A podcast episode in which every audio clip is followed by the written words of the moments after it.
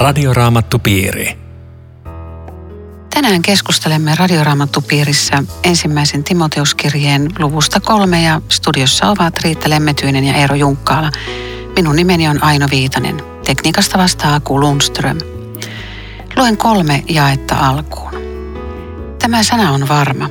Joka pyrkii seurakunnan kaitsijan virkaan, hän tahtoo jaloon työhön.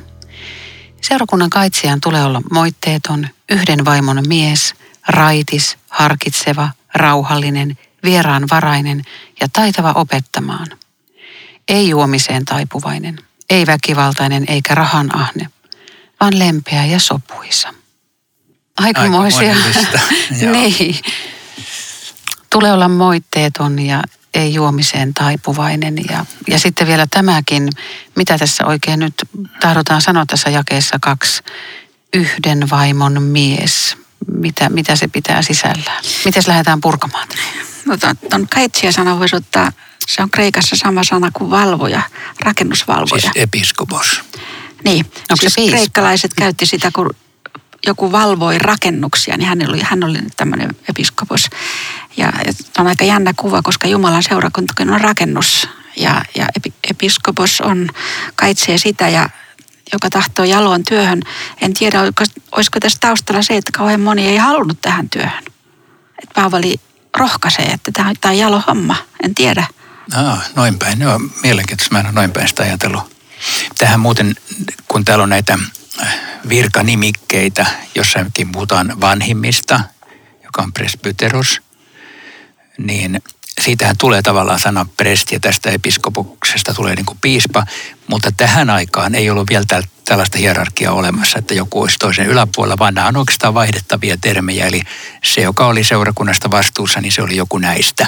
Myöhemmin siihen tuli tällainen äh, järjestys. Joo, että tämä tavallaan luodaan tämä seurakunta, miten, miten toimitaan. Tässä ollaan ihan niin kuin aakkosissa, joka meille on ihan tuttua käytäntöä, mutta sitten kuka, kuka tämä kaitsija sitten on, yhden vaimon mies, niin, niin joku lukee mies, panee pointin sinne, joku lukee yhden vaimon ja, ja kun tietää sen antiikin maailman, jossa elettiin todella siten, että vaimoja vaihdettiin, niitä saattoi olla useampia, myöskin erottiin, jätettiin avoliitto, niin kyllä mun mielestä se pointti on siinä, että, että hän on yhdelle vaimolle uskollinen. Mm-hmm. Eli se olisi niin kuin moniavioisuuteen mm, niin. kritiikki. Se on hyvin todennäköistä. Myöskin on mahdollista, että siinä painotettaisiin vain kerran avioliitossa ollut, mutta en ihan varmuudella tiedä. Mutta painotus ei varmaan varsinaisesti ole sanassa mies, mm. vaikka ne ole yleensä miehiä mutta koska myöskin diakoniatyöntekijästä sanotaan samalla tavalla, niin tällä perusteella pelkästään ei voi sanoa, että mies on ainoa, joka ei. saa olla kaitsijana. Muuten se tuli mieleen, kun tätä tutkin, että roomalaiskatolinen kirkkohan pitää tiukasti kiinni siitä, että mies on pappi, mutta ei se kyllä ihan raamatullinen sekään viranhoito ole, koska missä ne vaimot on – se on erikoista, että ne on selibaatin siis kehittänyt mm. niin tärkeäksi opiksi, että, että sitä, sitä ei voi mm. poiketa, vaikka täällä lukee Näin. just näin. Että ihmeellistä, että ne pystyy sulkemaan silmänsä tuosta lauseesta. Mutta mut tämä on aika hienoja tämmöisiä ominaisuuksia. Raitis, harkitseva, rauhallinen, vieraanvarainen. Tuosta tekisi minä sanoa, että kun se seurakunta kokoontui kodeissa, niin se oli kyllä pitkä, olisi ollut pitkä miinus, jos kaitsijan kotiin ei saa tulla. Että kyllä, kyllä sinnekin Jos pitää... otetaan niin kuin kategorisesti, niin pitääkö jokaisen pappilan ovet olla aina auki? Tai ylipäätänsä semmoinen, joka on seurakunnasta vastaan? No mulla on ollut semmoinen kotipappila, jonka ovet oli aina auki, mutta en mä nyt sano, että se kauhean hyvä ratkaisu on. Siinä tulee niin paljon semmoista, jossa eletään sitten tulevien ja meni lähtiöiden ehdoilla. Että, mutta mut tuolloin niin ei ollut seurakuntataloja. Niin, se on kyllä hyvä jollain tavalla ymmärtää niin kuin se silloinen tilanne. Ja kyllähän tämä aina voi niin kuin muutettavat muuttaa soveltaa meidän mm. tilanteeseen. Kyllähän vieraanvaraisuus kuitenkin periaatteena on kaunis ja hyvä, kristillinen hyve, vaikka ei varmaan tarkoita, että ota vieraita vastaan milloin sattuu tai että mm. kaikki saa aina tulla. Mutta tässä on paino myöskin tässä sanassa ja taitava opettamaan. että kun virkaan valitaan, niin kuka penää tämän perään, koska jos ei ole opetusta, ne ei ole kohta uskoakaan. Niin. Esimerkiksi Raamatun opetusakatemiaan pitäisi kaikkien pappien tulla. Se on, se on enemmän kuin tärkeä työmuoto, koska tota, tämä ei todellakaan ole mikä tahansa asia. Osaatko sä tätä Joo. vai et? Sitten onko nämä samanarvoisia? Rauhallinen. ei kaikki ole rauhallisia. Siis se on sun temperamentti. Jos, Lempeä, sopuisa. Jos kiihtyy kauhean nopeasti, niin onkaan vaikea löytää yhteyttä toisiin, jos tunnetaan, että se saa kauheasti tota, hirveä äkkipikainen ja kiihtyy ja en mä tiedä. No niin, siinä on edellä tämä harkitseva, että ei varmaan liian nopeasti pidä tehdä päätöksiä, että, että käyttää aikaa pohtimiseen Joo. ja rukoiluun. Mun mielestä nämä on hyviä semmoisia ikään kuin ideaaleja. Tämä on ikään kuin tavoite, että tähän suuntaan – pitäisi itse asiassa ei vaan paimenten, vaan jokaisen kristityn. Ja. Musta voidaan soveltaa myöskin ne. kehen tahansa kristittyyn, että, että tässä on tämmöisiä arvoja, jonka mukaan koita oman elämässä asettaa. Ilman muuta. Tämä ei juomisen taipuvainen, se on hienoa, että on pantu kaikki kortit pöytään, koska antiikissa juotiin paljon. Jos hedelmäsato alkoi käymään, niin siitä tuli heti ruokajuomaa ja alkoholi oli ongelma jo tuolloin ja, ja ei ole hyvä, jos kaitsija on kova juomaa. Mm. Tämä väkivaltaisuus mua tuossa hyppäsi silmiin, että ei väkivaltainen. On, onko siellä sitten ollut tapana, että, että miehet on käyttänyt fyysistä voimaa? Ainakin miesvaltaisessa yhteiskunnassa se on todennäköisempää. Äh, se oli aika järkyttävää Tansaniassa tänä päivänä niin tota, oli aika yleistä. Siis lapsia piesti joka tapauksessa, mutta miehet sai piestä myös vaimojansa ja vaimot ei pitänyt sitä edes pahana. Että kyllä tämä on täytynyt olla antiikin maailmassakin totta, kun se on tänä päivänäkin monissa tämmöisissä kulttuureissa, jossa ei tasa-arvoa tunneta.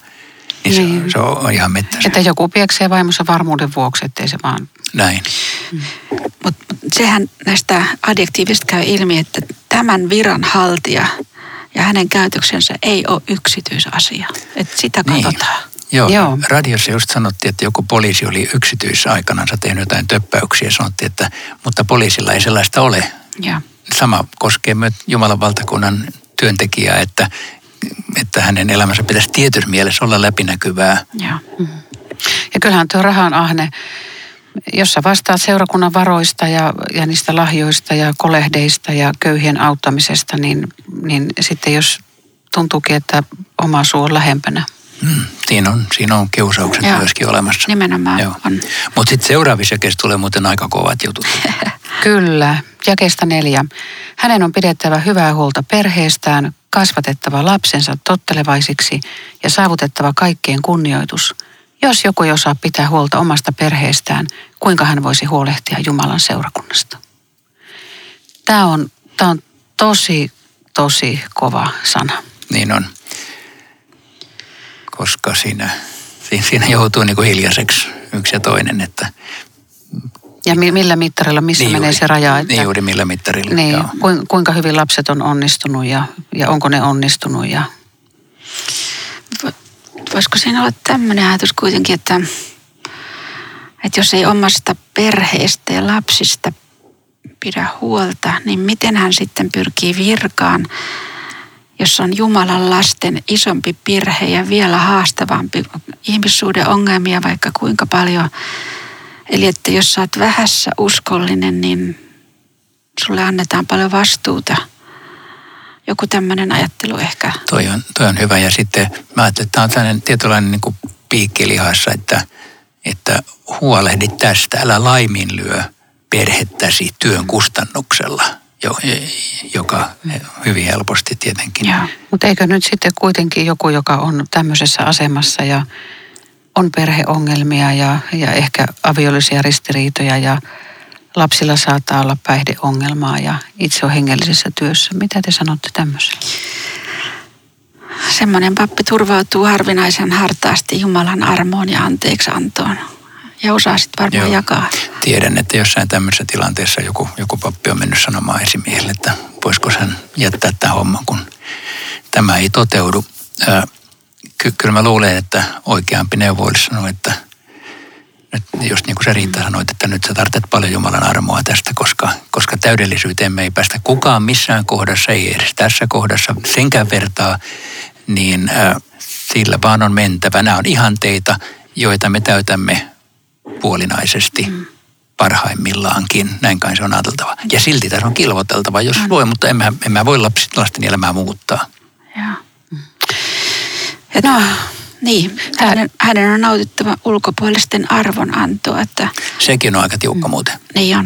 Mutta tuosta jakeesta kuusi vielä, niin kun niin. hypätään sinne, niin, niin ylpeys on, onko se kaikista pahin synti ja, ja se, millä vihollinen saa meidät koukkuun. Koska tässä sanotaan, että paimen ei saa olla vasta kääntynyt, jotta hän ei ylpistyisi eikä joutuisi tuomettavaksi paholaisen kanssa. Et onko ylpeys se, joka vie meidät jopa sinne kadotukseen asti? Et, et mun mielestä tämä on niin kova jae tämäkin. Niin, se, se on varmaan tavallaan moni, monien syntien ikään kuin tämän alkujuuri, että alkaa nostaa itsensä yli kaiken, yli kaiken arvostelun ja tällaisen että se on, mä sanoisin, että se niin kuin kaltevalla pinnalla, jossa voi käydä huonosti. Mutta toikin on kiinnostavaa siis toi jakeen alku, että hän ei saa olla vasta kääntynyt. Vasta kääntynyt. Eli siis äh, juuri uskoon tullut hän kuvittelee tietävänsä kaiken. Ja, ja ajattelee, että hän on seurakunnan paras opettaja, kun hän on muutaman opetuksen kuullut. Niin silloin pitää niin kuin yhteisön vähän jarruttaa, että kasva vähän aikaa ennen kuin Tulee mieleen Eero sun oma kertomus, kun sä olit tullut uskoon. Jos olet tämmöinen radikaali, niin sä kerroit, että, että sen jälkeen, kun sä olet tullut uskoon, niin sä tiesit, kuka toinen on uskovainen ja kuka ei ole uskovainen. Että se oli niin, kuin niin, niin selkeitä ja ilmeisesti kaikki tämmöiset vaarat on todella läsnä. Kyllä, ja kauhealla vauhdilla opetin kaikkia ja tiesin, tiesin asiat. Onneksi en kuitenkaan ollut seurakunnan paimen. Olisin mokannut vielä enemmän. Niin, mutta tämä on varmaan just se, se asia, mitä Paavali tässä ajaa, että, että ensin on kasvettava ja kypsyttävä. Monenlaisten ihmisten kanssa joutuu tekemisiin. Niin, ja sitten kuitenkin, no silloin kun mä oon aikanaan tullut Jeesuksen löytämäksi, niin, niin yksi henkilö sanoi, että, että mä oon niin kuin nousuhumalainen siinä uskossani. Että mä olin, mä olin tietysti niin innoissani ja onnessani, mutta, mutta sitten taas toinen näkökulma tuli siinä, että ne, jotka on pitkään ollut tämän tien kulkijoita, niin, niin joissakin asioissa niiden on hyvä ottaa oppia siitä vastakääntyneestä, kun ne on niin palavia siinä rakkaudessa ja ne on niin innokkaita ja ne haluaa evankelioida koko maailman. Että, että niitäkään ei saisi niinku ihan latistaa. Ei, ei, ei saisi ei sais missään tapauksessa lannistaa. Se on ihan totta, että, että tota, niin, ei meiltä äskenkään voi muuta vaatiakaan kuin, että hän on sitä mitä on ja, ja hyvä on, että on sitä mm. mitä on. Ja. Mutta se on eri asia, että asettaa semmoisen asemaan, että hän Kyllä. Niin kuin johtaa muita. Koska toi, sitähän toi seitsemäs ja alleviivaa, että, että ulkopuoliset katsoo. Että ei ole, ei ole kiitollista, jos, jos kylällä puhutaan, että ei olisi ikinä uskonut, että se meidän pappikin. Että se, sit, se on epäkiitollinen tilanne. Että tämä pitää muistaa tämän viranhaltijan, että häntä katsotaan. Ja sitten mä ajattelen, että tämä muistuttaa meitä ihan normaalista käyttäytymisestä, että, että me emme suhtautuisi niihin, jotka ovat näissä asioissa ulkopuolisia, että me emme suhtautuisi mitenkään torjuvasti ja kylmästi ja välinpitämättömästi, vaan mm. että meistä, meistä tulisi semmoinen kuva, että me yhtä lailla heitä mm. huomataan ja rakastetaan ja kohdellaan kunnioittavasti. Tämä on Radioraamattu Piiri. Ohjelman tarjoaa Suomen raamattuopisto. www.radioraamattupiiri.fi Keskustelemme Riitta Lemmetyisen ja Eero Junkkaalan kanssa ensimmäisen Timoteuskirjeen luvusta kolme. Minä olen Aino Viitanen. Nyt sitten eteemme tulee asia, kuka kelpaa diakonin virkaan, seurakunnan palvelijan virkaan. Vilpitön pitää olla arvokas, ei saa käyttää liikaa viiniä. Ilmeisesti siis jonkun verran viiniä voi käyttää. Joo, siis nämä jakeet ehkä avautuu paremmin ja myöskin nämä laatuvaatimukset niin sanotusti, jos, jos tiedostaa sen, että tämä, tämän viranhaltija vieraili pääsääntöisesti kodeissa. Ja tämä vilpittömyys, vanha raamatun käännös sanoi, että ei saa olla kaksikielinen. Se oli jännä sana. joka ei tarkoita, että ei saa hallita latinaa ja kreikkaa, vaan siis, siis sitä, että sä meet yhteen kotiin ja sä puhut yhtä, yhden näkemyksen jostakin asiassa. Sä toiseen kotiin, sulle saattaisi olla edullisempaa muuttaa sitä vähän. Sä puhutkin jotain toista, sä, sä käyt kodeissa ja, ja voit niin kuin sepitellä sanoja, miten se nyt sitten sulle edullista on.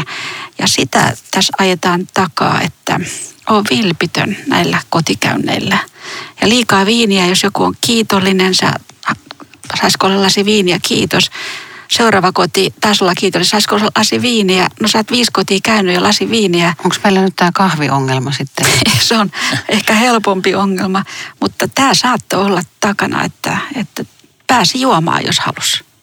Kyllä ja ehkä tosiaan tämän ja muutamia muiden raamatun kohtien perusteella voidaan sanoa, että, että juopottelu on ilman muuta synti, mutta alkoholin kohtuun käyttäminen ei sinänsä ole, vaikka on ymmärrettävää ja perusteltua mun mielestäni myöskin olla absolutisti mm. suomalaisessa yhteiskunnassa ja monessa muussakin ö, ikään kuin sillä perusteella, että etten olisi heikoille lankeemukseksi.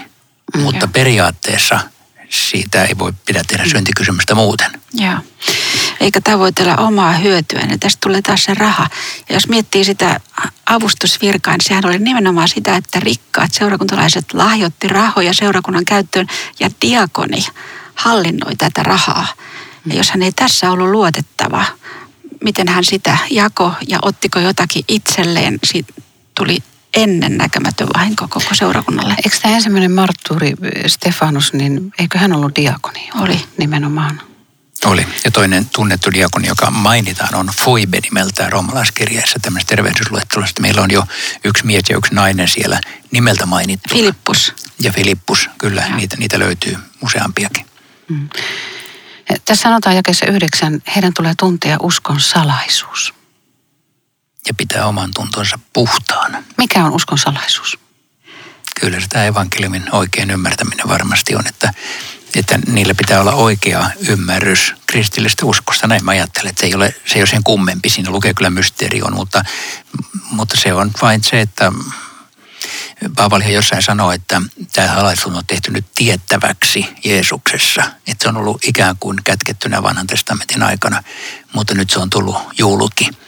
Ja oikea usko pitää olla riittävästi hanskassa, mm. kun tämmöiseen tehtävään lähtee. Ja viittaisiko se salaisuus myöskin sitä, että kaikki mitä Jumala tekee on aina salaisuus niin kauan kuin hänen henkensä ei sitä ihmiselle avaa. Joo, ja se, mm. mutta, mutta ei kuitenkaan sitä, että meillä työntekijöillä olisi jotain suurempia salaisuuksia ei. kuin tavallisella seurakuntalaisella. Sitähän se nimenomaan ei tarkoita. Mutta miten pidetään omatunto puhtaana? Niinpä. Se on, lyhyet, se lyhyet tilivälit Jumalan kanssa. Niin siis jotain tuollaista mäkin ajattelin, että, että pitää huolta siitä, että Jumalan ja minun välillä ei tule mitään. Niin, että se ei kuitenkaan tarkoita, että olet, olet synnitön. Synnitön. Mm.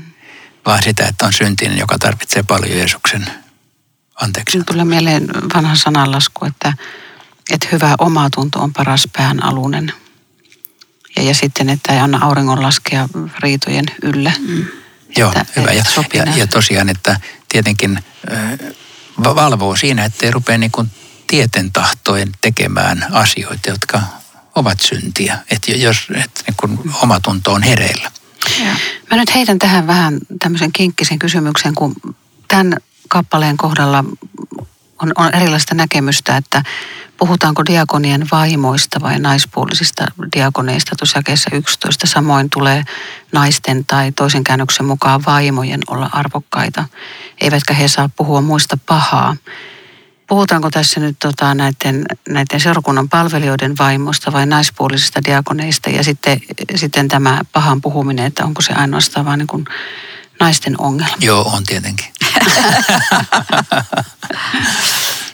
Niin, mit, mitä tähän nyt sanottaisiin? Kyllä, kyllä se varmaan niin kuin vaimoja tarkoittaa ensi alkuun siis pääsääntöisesti, koska tämä virka oli miehen hallussa tämän mukaan yhden vaimon mies ja, ja vaimon, vaimon asenne oli tässä viranhoidossa tärkeää, koska mies kävi kodeissa ja saattoi jotakin kotona kertoa ja sitten oli kauhean lähellä naisporukka koolla, että hei, ette ikinä usko, mitä mä kuulin. Kuka se oli aivan järkyttävää. Ja tästä varoitetaan, että sinun on luotettu, pidä suu kiinni. Joo, toi, toi on varmaan mm, tosi hyvä se selitys tähän. Ja, ja todellakin niin tässä, tässä kontekstissa tämä seurakunnan palvelija on mies, koska hän on yhden vaimon mies, mutta koska me näemme toisaalta, että myöskin naiset oli seurakunnan palvelijoita, niin tässäkään tämän ei, tämä ei voi tarkoittaa se, että vain mies saa olla tässä tehtävässä, vaan se tarkoittaa sitä, mitä me äsken puhuttiin, että, että moniavioisuus torjutaan ja että avioliitto kunniassa. Mutta mielenkiintoista on tämä, kun ajattelee tätä aikaa, heidät on ensin tutkittava, kun niin. heidät on todettu moitteettomiksi ja saavat ryhtyä hoitamaan tehtävää. Miten työntekijä tutkitaan? Jos seurakuntaneuvosto lukisi tämmöisen kohan ennen kuin he rupeaa haastattelemaan, niin miten no, se kävisi? Nehän haastattelee. Ja ne haastattelee, mutta, Joo, kyllä. mutta onko näitä asioita siinä Niin, se on hyvä mukana? kysymys, että mitä siinä kysytään. Niin. niin, ja olisiko hengellisen puolen tutkimisessa toivomisen varaa seurakunnissa? Voisi vois hyvinkin olla. Mutta tämä tarkoittaa siis tietenkin sitä, että, että ei ketä tahansa rivistä vedetä eteen, vaan että joilla kuilla on tähän lahjoja ja kykyjä ja kokemusta riittävästi ja tietoa ja uskoa. Ja, ja heidän joukostaan sitten voidaan kutsua tähän tehtävään, että tämä on tämmöinen seurakunta valtuuttaa työntekijänsä. Sä, sä et voi itse päättää, että hei mä rupean tämmöiseen hommaan? No nyt monissa kirkkoneuvostoissa ja kirkkovaltuustoissa siinä se virkojen valitseminen menee vähän eri sääntöjen mukaan, mutta siellä saattaa olla hyvinkin ihan mies-naiskiintiöitä ja poliittisin perustein ja, ja, ja muuten vaan hyviä kansalaisia, mutta ei, ei välttämättä sitten ole semmoista omakohtaista uskoa evankeliumia ja tämmöiset ihmiset on valitsemassa virkoihin ihmisiä, niin olisiko tässä teidän mielestä jotakin korjattavaa? Sovitaan, että seuraavissa seurakuntavaaleissa korjataan toi tilanne. Äänestetään vaan niitä, jotka on sopivia. Siis kyllähän tämä tekee hiljaiseksi, on ihan totta, mitä sä sanot. Ja, ja koska yksi, yksi oleellinen juttu tässä on tuo ja yhdeksän tämän viran haltijan tulee tuntea uskon salaisuus. Niin, niin seurakunta on semmoinen paikka, jossa tämä on pääasia, tämä uskon salaisuus. Joo, se, se olisi kyllä todella tärkeää niiden miettiä, jotka on päättäjiä, että jos uskon asiat ei ole kohdallaan viranhaltijalla, niin ei pitäisi valita. Ei. Yhä edelleen tämän päivän viranhaltija liikkuu kodeissa ja, ja häneltä pyydetään tätä raittiutta ja luotettavuutta. Mm. Että tämä ei ole mitenkään vanhentunut. No mä hyppään tuonne uskon salaisuuteen, josta on ihan oma, oma kappaleensa tässä. Ja mä voisin lukea sen tähän. Me tunnustamme, että meidän uskomme pyhä salaisuus on suuri. Hän ilmestyi ihmisruumiissa. Hänet julistettiin vanhurskaaksi hengen voimasta. Enkelit saivat hänet nähdä. Hänestä saarnattiin kansoille. Häneen uskottiin maailmassa. Hänet korotettiin kirkkauteen. Tiivis kappale sisältää Joo, paljon. mä voisin tämmöiseen muodolliseen seikkaan kiinnittää kaksi huomiota, että ne, joilla nyt sattuu olemaan raamattu auki, niin näkee, että tämä on ladottu eri tavalla kuin tämä muu teksti. Tämä on ladottu ikään kuin runon muotoon, että nämä rivien pituudet on erilaisia. Ja siinä eh, raamatun kääntäjät on tehnyt oikein, että ne erottaa tällaisia lausumia, jotka eh, ovat eh, seurakunnassa kiteytyneitä uskontunnustuksen kaltaisia asialistoja – niin kuin eri, erilaiseksi. Eli tästä me nähdään jo painoasusta, että tämä ei ole Paavalin omaa tekstiä. Vaan tämä on alkuseurakunnan ö, sisällä ollut tällainen, ö, ehkä voisi jopa sanoa virsi, psalmi, uskon tunnustus, jotakin tällaista, jota on niin kuin toistettu. Ja siksi se on pantu tällaiseen muotoon, koska siitä, siitä, me siitä tekstistä nähdään. Se, se on kreikan kielessä jo tällä tavalla. Joo. Tässä on taas tämä salaisuus, uskomme pyhä salaisuus on suuri. Jumala itse on jo täydellinen mysteeri ihmiselle. Mä katsoin tätä Timoteuskirjettä yksi luku tai pari lukua eteenpäin, niin se, se salaisuus tulee hyvin esiin, kun kerrotaan 1 Tim 6, 16. Hän yksin on kuolematon. Hän asuu valossa, jota ei voi lähestyä. Häntä ei yksikään ihminen ole nähnyt eikä voi nähdä. Hän on täys, täydellinen mysteeri ihmisille ja nyt, nyt sitten tämä salaisuus avautui. Hän ilmestyi ihmisruumiissa. Hän käveli Kapernaamin kaduilla. Hän söi ja joi ihmisten kanssa. Hän kosketti, opetti. Tämä, tämä on se väkevä asia ja kuitenkin kukaan ei Jeesustakaan tuntenut, ellei pyhä henki olisi ilmoittanut niin kuin Pietarille. Tuossa on Joo, to, toi mitä sä sanoit, niin se mulle tulee meille Johanneksen evankeliumin alussa oleva lause Johannes 1.18, että Jumalaa ei kukaan ole koskaan nähnyt. Ainoa poika, joka itse on Jumala ja joka aina on isän vierellä, on opettanut meidät tuntemaan hänet. Mm. Eli Jeesuksessa me näemme kuitenkin Jumalan – vaikka me tällä hetkellä näe näillä silmillä Jeesustakaan, mutta, mutta Jeesuksen sanoissa ja opetuksissa on Jumala läsnä. Joo. Että on, on vaikuttava lahja se, että, että on saanut uskon lahjan ja, ja tämä salaisuus on avautunut. Sitten hänet julistettiin vanhurskaaksi hengen voimasta. Se voi kuulostaa vähän vaikealta ymmärtää, mitä Eero tarkoittaa se on, se on siis tosiaan vähän hankala, koska me, miksi Jeesusta olisi tarvinnut julistaa vanhurskaaksi, koska hän oli vanhurskas. Mutta ehkä se vaan tarkoittaa siis sitä, että, että pyhä henki ikään kuin vakuutti tämän vanhurskauden, eli tämän Jumalan lapseuden jokasteessa. Taivaasta tuli ääni, sinä olet minun rakas poikani. Mm. Mulla tuli mieleen, että me oltiin korintolaiskirjassa vai roomalaisessa, että Jumala vanhurskautti Jeesuksen ylösnousemuksen kautta. Mikä, joku kohta meni Se on romalaiskirjan ensimmäisessä luvussa. Ja, ja tota, mä ajattelen, että olisiko tämä, tässä kyse siitä, että jos Jeesuksen viimeinen huuto, se on täytetty, niin sehän jäisi meille tämmöisen rääkätyn ihmisen viimeiseksi parkasuksi. Oliko se näin vai ei, mutta tuli ylösnousemus. Ja vahvistui se, että se on täytetty. Siinäkin käytetään samaa sanaa vanhurskauttaa. Luetko sen? Joo, se on roomalaiskirja 1, 3, 4, että hän oli syntyperänsä puolelta Daavidin jälkeläinen, pyhyyden hengen puolelta. Hän oli Jumalan poika, jolla on valta ylösnousemuksessa tähän asemaan asetettu. Että se, juuri niin kuin sä sanoit, se ylösnouseminen ikään kuin sinetöi tämän, hmm. että hän oli Jumala, joka meidän puolestamme kuoli. Mun tulee mieleen tässä ihan tämä ilmestyi ihmisruumissa, syntyi siellä jouluna seimeen. Sitten juuri tämä Johannes Kasteja kasto hänet ja tuli pyhä henki laskeutu. Mutta enkelit saivat hänet nähdä. Mitä tällä tarkoitetaan, enkelit saivat nähdä? No ainakin ne kävi Betlehemissä katsomassa. niin, ylistämässä ja kiittämässä, niin. kyllä. Niin ja sitten sit kun Jeesus nousi taivaaseen, niin varmaan se oli enkelimaailmassa aivan väkevä asia. Kyllä. Hänet saarnattiin kansoille. Yhä vielä saarna on se, jossa uskoa opetetaan. Pidetään sanaa esillä. Kyllä. Kiitos jälleen kaikille mukana olosta. Tavataan jälleen viikon kuluttua ja rukoiletko Eero tähän loppuun? Niin Herra, kiitos, että me saamme ihmetellä näitä sanoja, jotka puhuvat meille sinusta, joka olet meidän vapahtajamme ja meidän syntiemme anteeksiantaja tänäänkin. Jos meidän oma tuntomme ei ole pysynyt puhtaana. Kiitos, että nytkin saamme uskoa, että anteeksi antamus johdattaa meidät sinun yhteyteesi. Aamen. Aamen.